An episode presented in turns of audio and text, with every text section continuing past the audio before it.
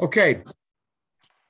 Um, at, when I originally presented the idea of the shiur, it was sort of a, a, deviation, and then I realized that's a little silly. We're just about ten daf ahead of ourselves with the shiur, uh, and um, so I'm, I'm going to start this, but by making it though a uh, timely event and not a dafly event, and that is if someone were to um, to see you post Pesach, oh, say no to you, yeah, I have to yeah. Um, and some and we're to see that you uh, that um, you know Jews normally have a lot of gatherings and weddings and all sorts of simchas, and suddenly find out that that drops down to very little now, and then in about a week it drops down to zero. How would you explain that? And if and if they were to see that you maybe had a little extra stubble on the chin, how would you explain that? What would you say? Sorry, I'm not sure I understand the question. If someone were to see that you had a little extra, or I had a little extra stubble on the chin, or to hear that uh, that somebody was planning a wedding and they said, "Okay, our wedding, uh, you know, obviously we can't have a wedding in the next few weeks, so we'll have a wedding uh, in the beginning of June," and they'd say, "Why? How come we can't have a wedding during the month of May?" What would you answer them? Because we're in mourning. The morning. Okay, good. The period of Omer is a period of mourning. Okay, what are you mourning for? I mean, we don't just mourn to mourn. We mourn because of some loss. What's the loss that we're mourning for? Rabbi Kiva students. Rabbi Kiva students. Okay, let's take a look at that story. And I'm going to use that as the test, meaning, is that really the reason that we avoid doing what we do during this period? We're not going to necessarily get to a final answer in our hour, but let's take a look at the source text. I'm going to introduce it, and Kurt, you'll forgive me, but I'm going to introduce it with the pasuk, right? Uh, because this pasuk is actually going to be the center of the entire shiur. It has a pasuk that has nothing to do with the Omer, although actually it kind of does. It is a pasuk that has nothing to do with mourning for sure. We'll take a look. The pasuk in Kohelet, source number one on the page, Baboker Zra et Zarecha. This is towards the end of Kohelet. Remember, Kohelet is wisdom literature, and it's offering uh, advice, as it were. In the morning, plant your seeds. And in the evening, don't stop. You don't know which one will work out well, this one or that one. And if they both work out well, that's great. So, in other words, the advice seems to be start your planting in the morning, and keep planting. And if we want to take the term morning and use it a little bit idiomatically, we could say early in the season and later in the season, because you don't know which crop is going to work out well. And this one might, that one might. And uh, of course, if they both work out well, that's even better. Which, by the way, is an interesting piece of wisdom. It isn't suggesting that you should plant in the morning and plant all the way till the evening because the more you plant, the better it is and because you should lay lay up goods against the winter, but rather you don't know what's going to happen to your crop. Okay, that's the pasuk. All right, that's the background. And now we're going to take a look at a Mishnah, which is coming up for us. It's going to be on Daf Samach Bet. So we'll get to it in a little less than two weeks on the Daf. And that is the core rule, rule of Puravu. The Torah, the first command that God gives us as humankind is the mitzvah of puravu, of being fruitful and multiplying, of having kids. And the as with any with any mitzvah, we have to have the parameters. Uh, who is obligated, under what circumstances you're obligated, and for our purposes, how many kids is the obligation. Now, the reason that this is in Yivamot should be fairly straightforward, because Yivamot is all about puravu, and the driving interest here isn't about having kids. So lo adam mipiria urvia. A person should not abstain from having kids, and this may be addressing somebody who tw- who wants to delay starting a family or delay getting married. It may address somebody who maybe has been married for a while and hasn't been successful having kids and has given up. Unclear. But if you already have kids, you don't have to continue, which means that however many kids we're going to say is the minimum, once you've had that, you have no obligation to have more. And now, how many is the minimum? Beit Shammai say two boys, and in the Mishnah they don't give a reason for why two boys is the is the minimum. Beit Hillel say actually it's a male and a female. Beit Hillel does cite a proof text, which is from the beginning of creation when God creates man, capital M. He creates them as male and female, which is an interesting notion. On the one hand, Beit Hillel's position is very attractive because the idea is you're creating the possibility of the next generation.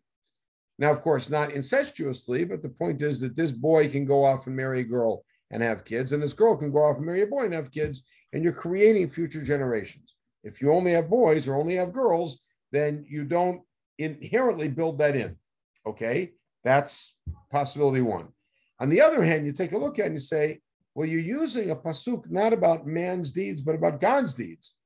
As if to say, we have to imitate God. God created male and female, so you also have to create male and female. That's a little weird because I've never heard of an obligation that every person has to create a sun and moon and stars or to divide the sea from the land. In other words, we're not obligated to, to imitate God's creation. So the question is what that means. But we're going to see more clarity in the parallel Tosefta. Here it is. As you can see, it's longer. Rabbi, how do they explain the word revu? Peru or revu? If they're only two becoming two, there's no revia. Right. So so pru or vu here would then be mean. Thank you.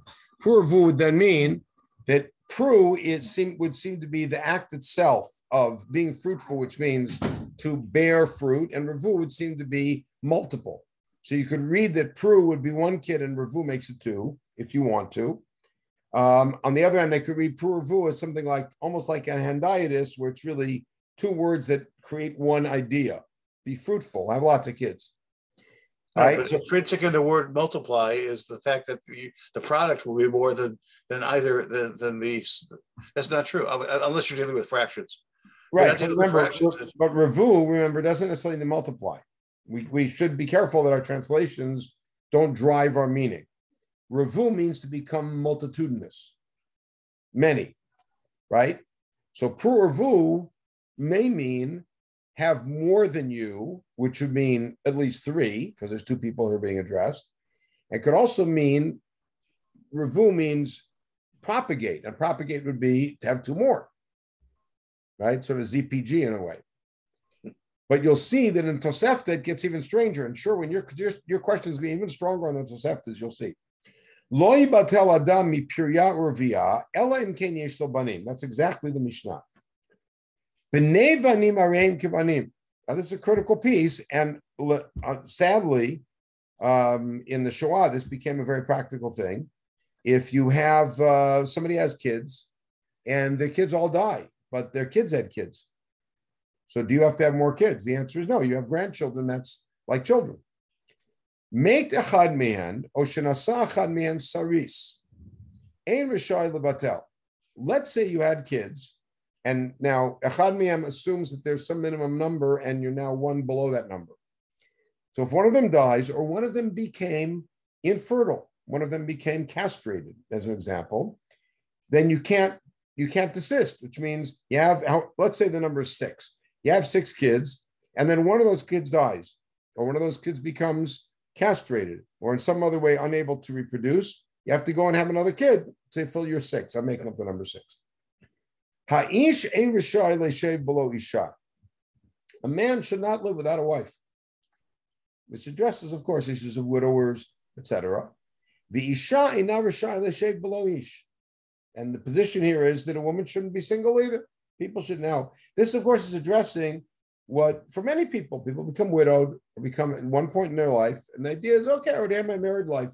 You know, I'm going to stay alone. The answer is no. You should be. Uh, there's a beautiful passage in the Midrash Breshit Rabbah, Lo ish below isha, below isha below ish, below shnehem below shechina.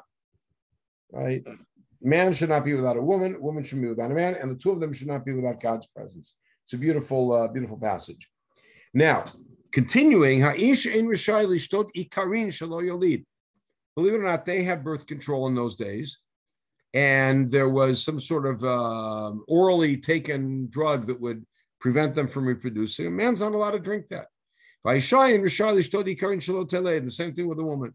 This issue of birth control. And I'm not talking about the halachic aspects of birth control, which is a com- complicated sugya. Um, a man should not marry a woman who he knows to be barren, who's a kena, or a woman who's postmenopausal, ilonit, a woman who is, as we've talked about an ilonit already, a woman who basically hasn't developed sexually, ktana, a girl, woman underage, shein or in any other way can't give birth. A woman should not marry a castrated man, and a castrated man, even one whose bia is not asur.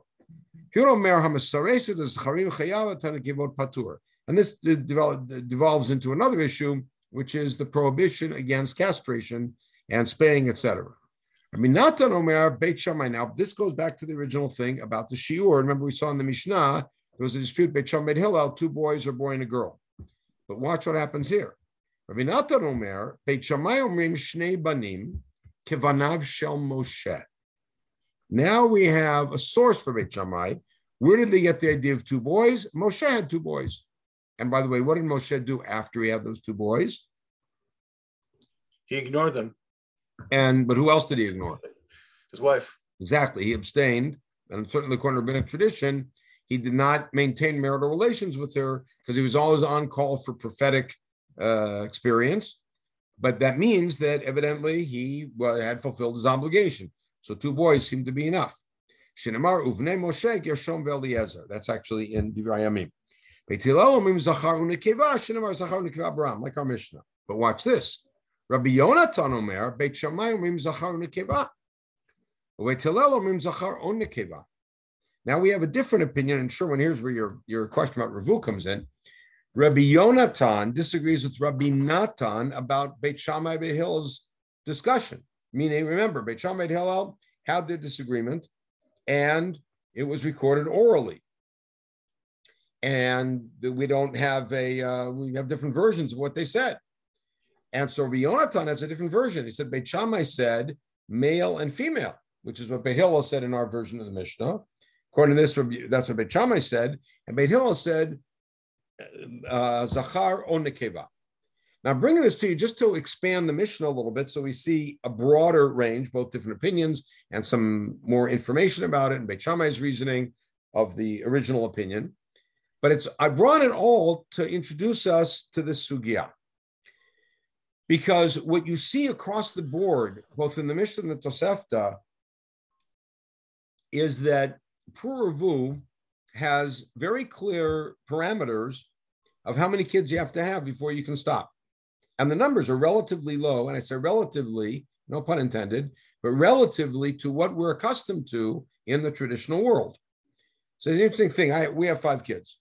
So when I interact with uh, non-observant friends or non-Jewish friends, I'm sure you guys have all experienced this.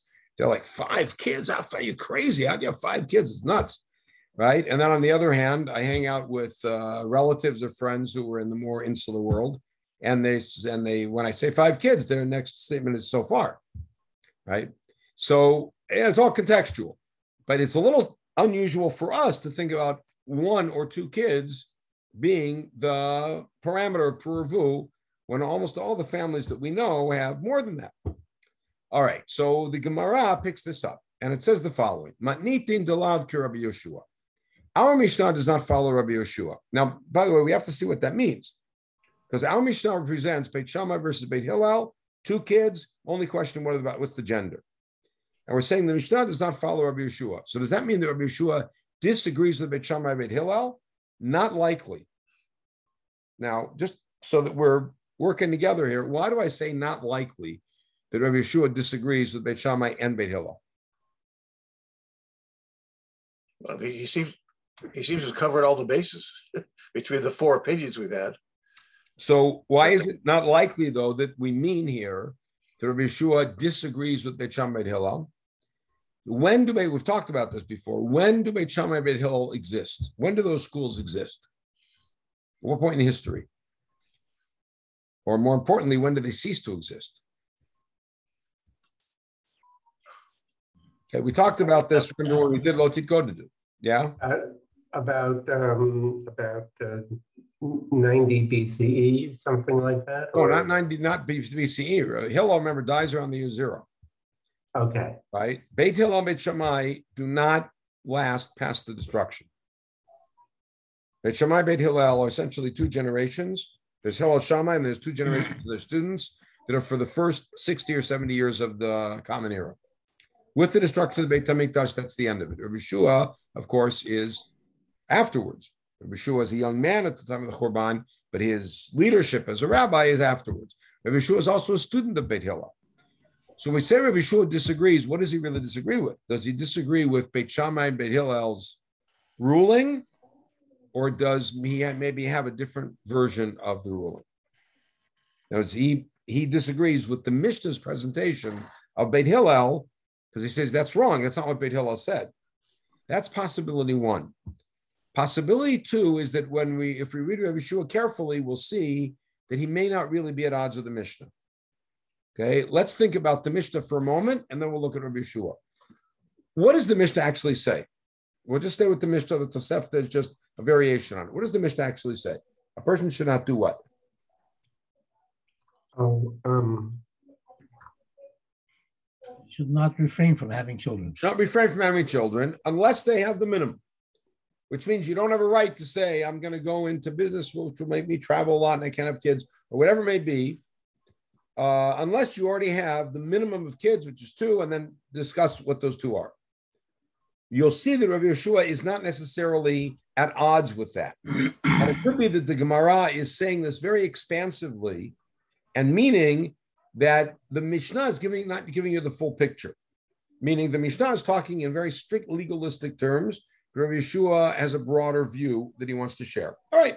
So keep both those possibilities in mind. Either Rabbi Yeshua is disagreeing about what Beit Hillel Shammai actually said, and he says they didn't limit it to two. Or maybe Rabbi Yeshua is saying, yes, for the perspective of Puravu, that's true, but there's another consideration that I want to share with you. All right, let's see. Rabbi Yeshua Omer, and I put the bright in blue, Tannaitic literature. Nasa Adam Isha Bialduto, Isa Isha Beziknuto. Rabbi Yeshua gives advice. What's the advice? If you got married when you're young, get married again when you're older. That does not mean that when you're 40 or 50 or whatever it is, you should immediately get rid of your wife and go find some young girl. It doesn't mean that at all. it means if you find yourself no longer married in your older age, marry again. That's what it means. And now, hayulo banim yulo banim. So Shua gives two pieces of advice that go in tandem. If you were married when you're young, get married again when you're older, don't be alone. And if you had kids when you're young, have more kids when you're older. Which, by the way, seems to turn the Mishnah on its head because instead of saying the minute that you've hit the minimum, you're free to desist, Rabbi Shua is saying, not a good idea. Don't do that. You had kids when you're younger, have more kids when you're older. Now, you would think that Rabbi Yeshua's reason for that would be the more kids, the better. And Sherwin's claim about Ravu, which have taken in its spirit, is have lots of kids. Because what's the next word in the Torah? Milu ta'aretz. Be fruitful, multiply, and fill the land. Can't exactly fill the land with two kids. So he, he, you would think that that's Rabbi Yeshua's reason. It's not. He quotes our pasuk that we saw in Kohelet.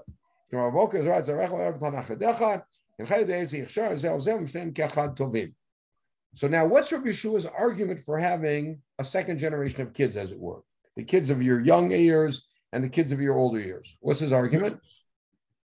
But the, oh, No, no, the, the Tosefta says that the man's not allowed to marry someone who is an old lady. Right. But what's the argument for saying, even though you already had kids when you're younger, don't stop, have more kids? Because you, you don't know what fate awaits them. Exactly. You don't know what's going to happen to any of them. And therefore, to cover your bets, hedge your bets, and cover all bases, have kids young, have kids old, and you know, hopefully some of them work out okay. And by the way, if they all work out okay, that's great. I have friends, you you probably have friends also, who actually do have, shall we say, two generations of kids. Not exactly two generations of kids, but kids that they had when they were about 20, 21, and kids that they had in their late 30s. And they're very different. They're very different. And some of them are doing more better in life, and some of them are not doing as well. And it's, there's not, it's not consistent. It's not like the ones from the young age or older are always better off. It happens, right? Okay. That's Rabbi Yeshua. Now, Rabbi Yeshua had a wonderful student by the name of Rabbi Kiva. We all know him. Rabbi Kiva Omer, Lamad Torah bialduto, Yilmod Torah beziknuto. If you studied Torah when you're young, study Torah when you're older. Now, what does Rabbi Akiva seem to be doing with Rabbi Yeshua's words? Remember, Rabbi Yeshua said, if you're married when you're young, marry again when you're older, if you're alone. And if you had kids when you're young, have more kids when you're older, which, by the way, not the same thing. It's not a parallel because you only marry again when you're older if you're not married anymore. But having kids, you have more kids. Even if all your kids are alive, have more kids. Rabbi Kiva says if you studied Torah when you're young, have stu- studied Torah when you're older. So what is Rabbi Kiva doing with Rabbi Yeshua's lesson, his Rebbe's lesson? He's likening uh, studying Torah to childbirth. Uh, almost. What's he likening studying Torah to? Having again. kids. What? Having kids. No, he's not. Look at it again. Oh, Look at it again. Or stating if you're study if you study Torah your entire life, you're you're you're putter from having children. Except watch what he says. Rabbi Shua said, if you were married earlier, marry again later. And then he said, if you had kids earlier, have kids later. Rabbi Kiva now says, if you studied Torah when you're young, study Torah when you're older. In Rabbi Akiva's calculus, studying Torah is his extension of getting married. Of getting married. I'll show you. Because what else does Rabbi Akiva say? Hayulo talmidim biyalduto. If you had students when you were young, yulo talmidim beziknuto. Have students when you're older. Shinamar, same pasuk. He quotes the same pasuk. So what does Rabbi Akiva do with Rabbi Yeshua's homily? Rabbi Yeshua's homily is there's a pasuk about planting for farmers. The pasuk is about farmers. Rabbi Yeshua takes it as a homily to talk about marriage, marital life, and kids. What does Rabbi Akiva do with that homily? He extends it to the study of Torah. And the wife is your Torah, and the kids are your students. All right. It's ironic that it's Rabbi Kiva saying this because he didn't start until he was later. Right. So that's something that at some point I want to do with you guys is the various traditions about Rabbi Akiva. And did he really start when he was 40? Did he maybe start when he was much younger and actually wasn't that successful of a student? We have Agadot going in different directions. But you're right that according to some of the traditions, Rabbi Akiva, we're going to see one of them tonight. Um, according to uh, some of the traditions and the, the most well-known ones, Rabbi Akiva actually got a very late start in his Torah study. And maybe that's why he didn't want to adopt what Rabbi Yeshua said, because he couldn't say Lamad Torah Bi'al Could be. Um, okay, so Rabbi Akiva takes this approach. I'm sorry. So, right, and so he he applies the Torah because maybe he's saying those of you who learned when you were young should learn when you're older. Because look what I'm missing. I'm learning when I'm older, and I would have so much more if I learned when I'm young. Maybe. Okay. Um, good. So that's the background. Now, notice that this discussion has nothing to do with the Omer. The only thing that has to do with the Omer is it's about planting. That's it. And this discussion has nothing to do with mourning. This discussion has, has something to do with Puravu. And then by extension, the notion of continuing your uh, not only family life, but also your Torah life and Torah teaching life uh, into multiple generations. Two little vignettes about this. One's, one's more vignette, one's an actual story about this this um, Agadah, this Midrash, really on the Psukim. First of all, if you and I'm some of you I know have done this. If you go uh, into old Bate Midrash, walk into the mirror. Um, I don't know what's going on now, but back in the day when Rav Gustman was there walking in Netzach Yisrael, walking into the Bate Midrash in Yerushalayim that are filled with young men studying and uh, studying Bachavruta. And you will sometimes see in the corner, uh, you'll see this in, in Batei Midrash and Bayit Vegan and in Rechavia, places like that. You'll sometimes see in the, in the corner an old man sitting, and sometimes he'll be sitting by himself studying. But sometimes what you see is you see this old man studying, and there's a bunch of young men sitting around him. And you know who the old guy is? The old guy is some high school rebbe from the States who retired, made Aliyah, and uh, he raised uh, 40 years of students in the States. but fine. So now I've got to raise my students in Israel. So he goes and finds a Beit Midrash. He finds a little corner to sit in. He's not paid by anybody. He's retired, and he sits and learns all day. And he has either people, young people, coming up to him and asking him questions, or he has a little chabur of students who study with him. It's a beautiful thing, and it's it's sort of this this image of what Rabbi Kiva advised. One thing about Rabbi Yeshua's homily is I want to just share a story. It's very hard for me to teach the sugya without a story. There's a lot of stories here. when I was in in yeshiva right after high school, there was a fellow, was a couple years my senior, um, who uh, was considered to be like everybody around the yeshiva talked about him like he was, you know, off the charts genius, a very bright guy. And I became friendly with him. I was at his wedding. I was at my house, as at his house. Um, and uh, his name was Yossi Efrati. His name is Yossi Efrati. And um, I learned that he that he came from an important rabbinic family and that his father was a big rav in Yerushalayim. And his father was also the rav of a shul, not far from where my aunt's house was. So when I went to my aunt for Shabbos, I'd go over to that shul for Shal Sudas, and I'd hear his father speak. And I was very impressed by him, but I noticed that his father was way older than he was, meaning this guy was a little, little older than I was. I was 18, he was 20, something like that. And the father seemed to be like 80. So I was a little surprised because I figured his father was a Rav. He probably came from a Rabbanish family. And, uh, you know, pigeonholing people as we do with our stereotypes, I assumed he had 15 brothers and sisters and da da da da. Turned out that his father was indeed over 60 years older than he was. And he had only one sibling, he had a sister. And his sister was 30 years older than he was. So I asked a little bit and I found out his father had been an important dayan in Europe he had eight kids. And the Nazis, Yimach Shmam, butchered his family and killed seven of his kids and his wife. And he and a daughter survived. So he and his daughter came to Eretz Israel, and he did exactly what Yeshua said. He got married again, and he had another kid, and that kid was Yosef Efrati. And it was a very powerful thing because once I knew that story, and then I was at the wedding, and I saw he and his father interacting, was very powerful sense of, uh, you know, our our best revenge against the Nazis in Ashram is to dance at the wedding of survivors and their kids. Um, but in any case, enough for the vignettes. Now, Amru, and I want you to think about this. Rabbi Kiva comes up with a lesson, which is if you had students when you're younger, have more students when you're older. Did Rabbi Akiva come up with that idea of his own intelligence from the verse and from his teacher's homily and extending it? Maybe, but watch this. Amru. There's another Tannaitic tradition that gets woven in here. Shneim Asar Elef Zugim Talmidim Hayulol Rabbi Akiva. We have a, a, story that Rabbi Akiva had 12,000 pairs of oh. students. Now you notice that that is an odd way to say it 12,000 pairs of students. We can all do the math. It's 24,000 students. 12,000 pairs of students right? Migavat ad Antifras. Gavat is somewhere in the north. Antifras is somewhere near near Netanya. The Chulan Chulan metu b'perak echad. They all died at one shot, like in one short period. Now this is a troubling line. I want to talk about it for a moment because they did not show respect for each other.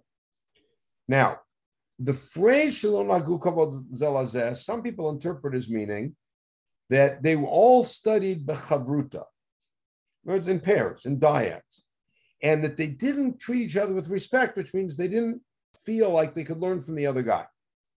And so that's why they died. There's very uh, a lot of difficulties with that interpretation, but that interpretation is used to explain the odd wording of 12,000 pairs of students instead of saying 24,000, because it's 12,000 chavruta. The reason that's difficult is because what's the earliest point in history that we learned about chavruta study? Not chavura study of studying in a group, but chavruta, two people.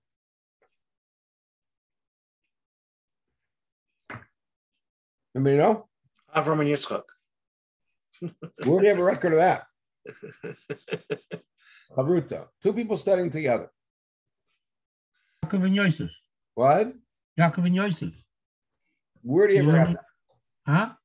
Yeah, you have the father teaching his son while they're walking on the way. He's talking about para about uh, Egla Rufa. I get it. Fine.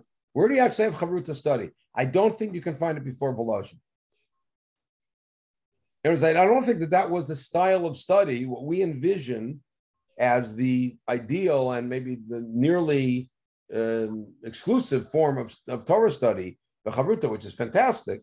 Two people sitting opposite each other at the table with the Gemara and battling it out.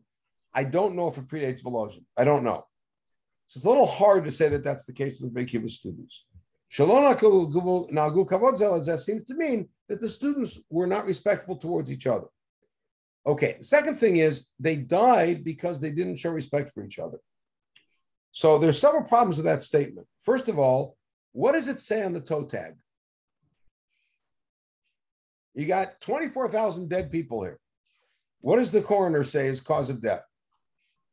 Disrespect? That's a little hard. So I want to step aside from this for a minute because it's important when learning Agadah to, to think seriously and think deeply. And I'm going to now go even a parenthesis inside that parenthesis. Agadah, meaning non halachic texts of the Talmud, is something which is often relegated to, shall we say, less than uh, highest energy. As a result of that, the following happens. Either when people are studying the main Masachet in Yeshiva, they will skip Agadah. They'll skip Agadah. They'll study the halachic section. There's an Agadic section, they'll skip to the next thing. For that mode of study, it's probably appropriate. When people want to study something, as they call it, bibikiyut, meaning we're going to study something uh, quickly to master more text, they'll often take a text with lots of Agadah. I remember somebody once telling me, yeah, we study brachot because it's easy. I look at the guy, I said, easy? What is so easy about a formula for seeing demons? What is so easy for understanding that God wears tefillin and what's written in God's tefillin? I'm just taking a few things out of brachot, out of the agadic sections of brachot. What's so easy about Eliyahu Navi meeting one of the Tannaim and asking him what voice he heard from heaven when he went into daven in a destroyed building in Yerushalayim? These are all from the first chapter of brachot. It's easy because people actually don't want to spend time thinking about it and they kind of run through it and they don't, they either take it literally, which is a crime, or else they just say it means what it means, but I don't know. Uh, we, Agadah deserves much more attention than that. So let's think about what's the problem, what is problematic about this. They all died because they didn't show respect for each other. So my first question is, what did it actually say on the toe tag? So the answer is it said they died from the sword, they died from a plague, they died from whatever. We'll see. So what does this what does it mean to say they died because they didn't show respect for each other? So let's move out of the inner parentheses to the outer parentheses, which is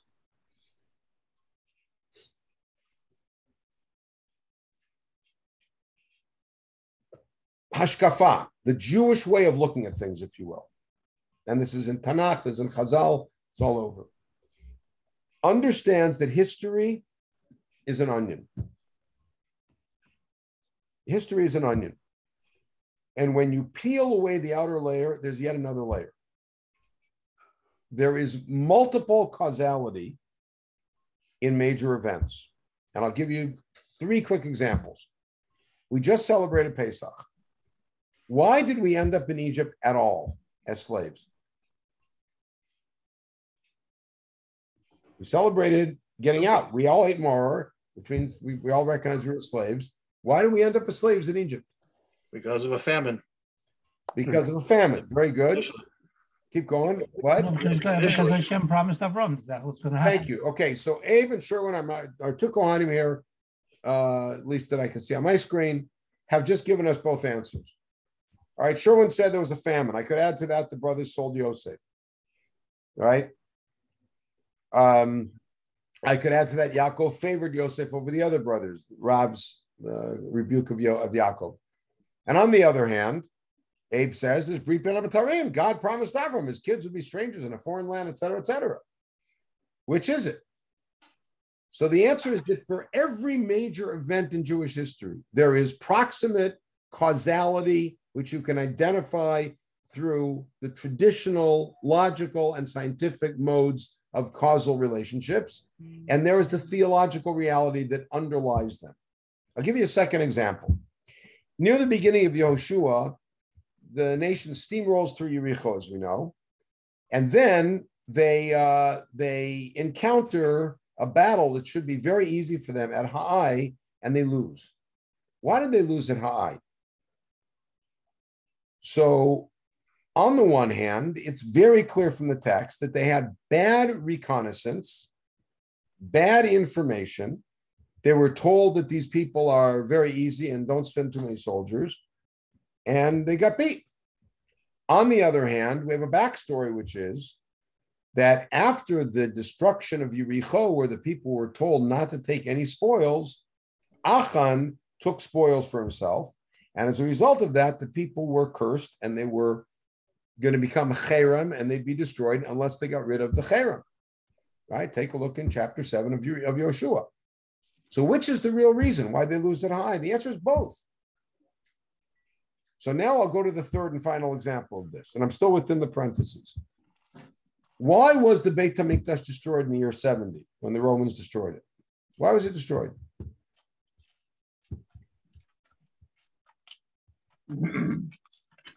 Anybody? Okay, so Bill says baseless hatred. Yeah, Nigel, what are you going to say? Baseless hatred, right? Baseless hatred. Anybody else? Uh, they they started a war with the most powerful. Yeah, right.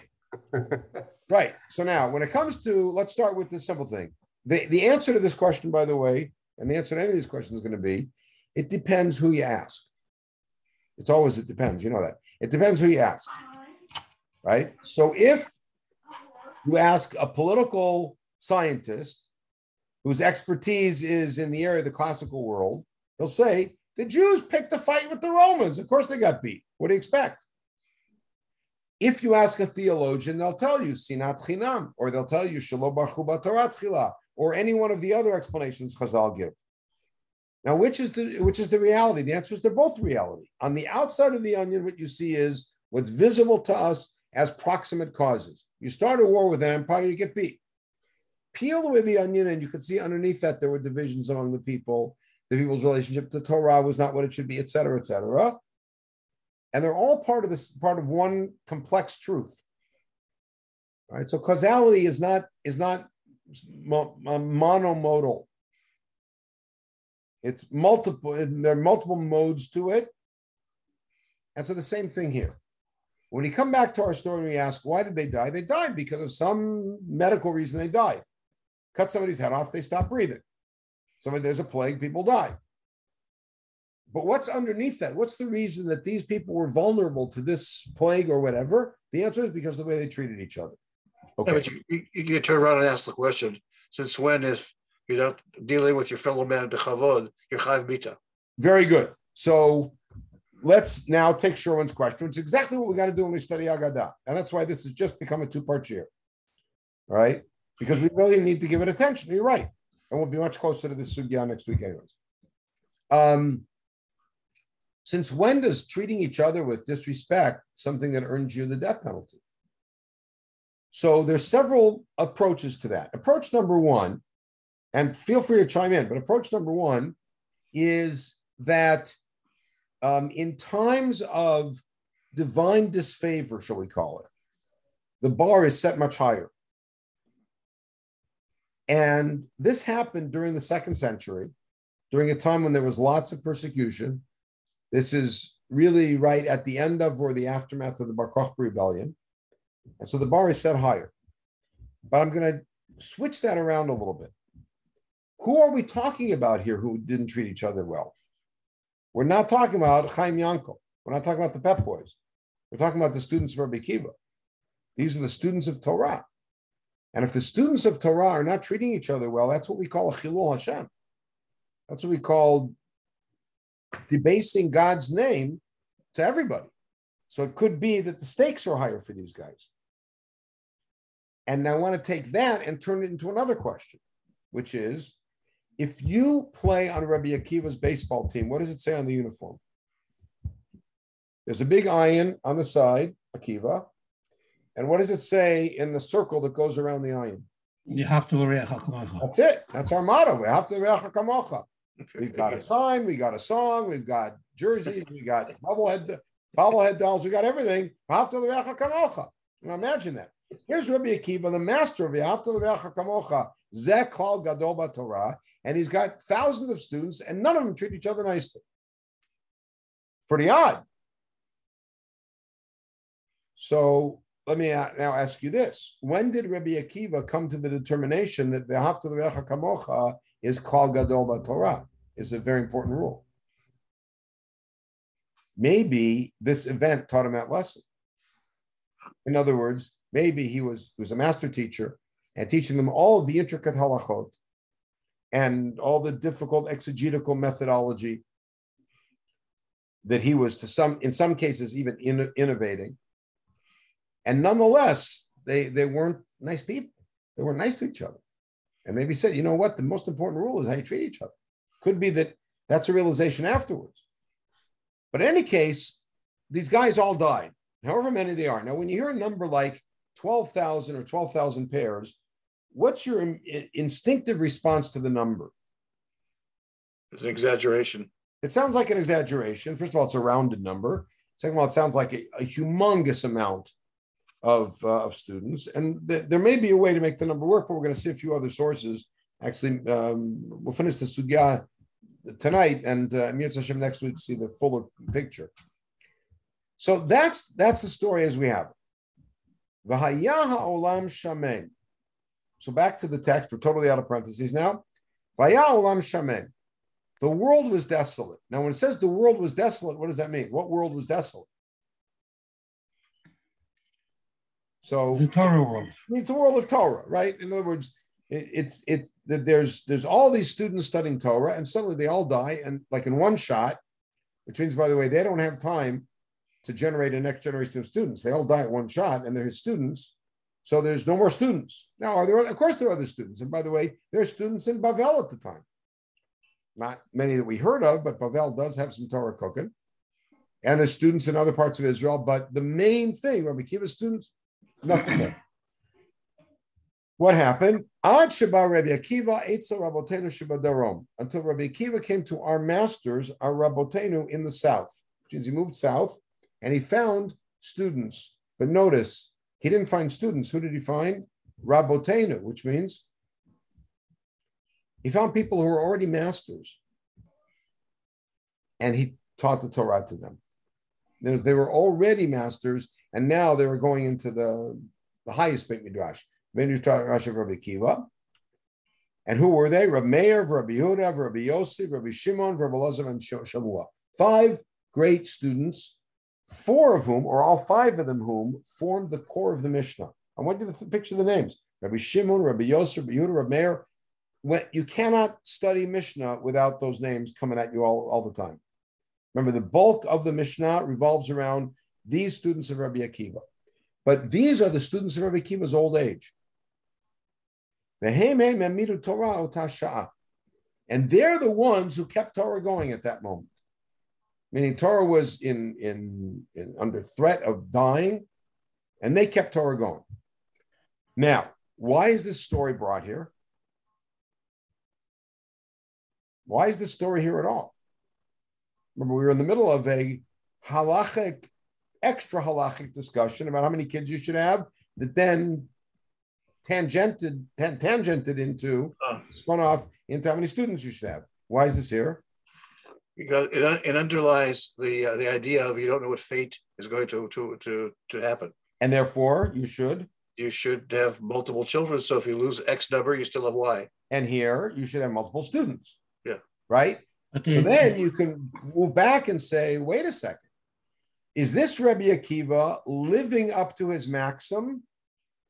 Or is this the story that taught Rabbi Akiva the maxim? We don't know. It could be that Rabbi Akiva heard what Rabbi Yeshua said about having kids and agreed, and that was very nice. And then when all of his students died in one shot, he said, you know what? We should apply that to students too. And maybe his drasha is the result of this. We isn't don't know. that where, isn't that where that uh, Kol Ha'olam Torah Chavera Kilu I mean, Right. So there is such a statement in Chazal. I believe that it's Amoraic that if you that it's based on, by the way, the pasuk that Ela toldot Moshe the Aaron Yeah, and Abihu. That Nadav and Abihu are considered to be the children of Moshe because if you teach your friends' kids Torah, it's like you're their parent, right? So that is a beautiful mixing that brings Rabbi Akiva and Rabbi Yeshua together. But it's possible that Rabbi Akiva came to this conclusion about the importance of teaching a second generation of students when his first generation was wiped out. And you don't know what's going to happen. And it could be that they will go, they will be destroyed, they'll die. It could be that they'll become apostates, and it could be that they'll be uh, derelicts. And if they're good and you raise two generations of good students, that's fantastic. That's amazing. Um, okay, so that's the story. Now, what we're going to see in Hashem next week, although I'll give you a little teaser of it in a few minutes, is that this story has a few different versions in Chazal, and they're not all exactly the same. But in this version, and only in this version, there are two addi- additions. All we heard so far was that Rabbi Akiva's students died at one shot. We don't know why they what, what was the proximate medical cause of their death, physiological cause of their death. We know what the underlying spiritual cause was, uh, we're told. Uh, but we and we're told it all happened in one time. One time could be a year. You know, we think today about people who passed away over the last two years of COVID related things. So we we consider that one period. One period, even it's two years, one period. We don't know what this period is. All right. We also don't have any statement here that says, as a result of this tragedy, we do X or abstain from X. We don't have that anywhere. So let's see what the rest of the sugya says. Tana kulam metu pesach. We have a later brita talking about this story. It's not the same brita, a different brita that says they all died from Pesach till Shavuot, meaning that it was in a stretch of seven weeks between Pesach and Shavuot that these students all died. That's not part of the original story. It's an add-on. Right. Of Metu Mitara. Now we have an Amoraic statement, which is they all died a bad death. Now, that sounds weird because what's a good death? And the answer is, of course, there's a good death. Um, we know of people who live a beautiful, full life, and then uh, you know, at one point in their 90s or even older than that, you know, they uh, they go to bed at night and they never wake up, and it's die in their ple- in, in their sleep peacefully. On the other hand, we know Nebuch people who go through very difficult times, or who have very brutal ends, and they die a bad death. They all died a bad death. Mahi, what was that bad death? So notice we're not going to kavod anymore. We're talking about the physiological death. Amr Nachman Askara, diphtheria, something where it would constrict the larynx to, to the trachea so they couldn't breathe. And There is, there is a disease, there is a disease called ascariasis. okay, so it's very Which likely related. Which is, no, no, but that, that, no, that disease, but it's, that disease incurred by parasite. It's a parasite of the gastrointestinal tract that can kill. But it's, it's, I, I, it's, it is called ascariasis. How does it kill? The parasite, uh, just taking away all your, all your nutrients. Well, so maybe that's this. I don't know. I don't know. I don't know. So in any case, world, I know, I know I saw cases when I was in Africa. In, uh, they have them in Tanzania, they have them around Lake, Lake Victoria as an infestation. So could, it could be, and it could be that's a borrowed term from what this is. This seems to be more uh, tracheal, but whatever it may be, it's it's not a fun way to die. I don't know that there are fun ways to die, but this is a bad way to die. Okay. Now notice here that we did get part of our information, which is that this terrible tragedy happened between Pesach and Shavuot one year. But notice that at no point does the sugya say, and as a result of that, we don't have weddings, or as a result of that, we don't cut our hair, et cetera, et cetera. We don't find that the sugya makes any mention of it.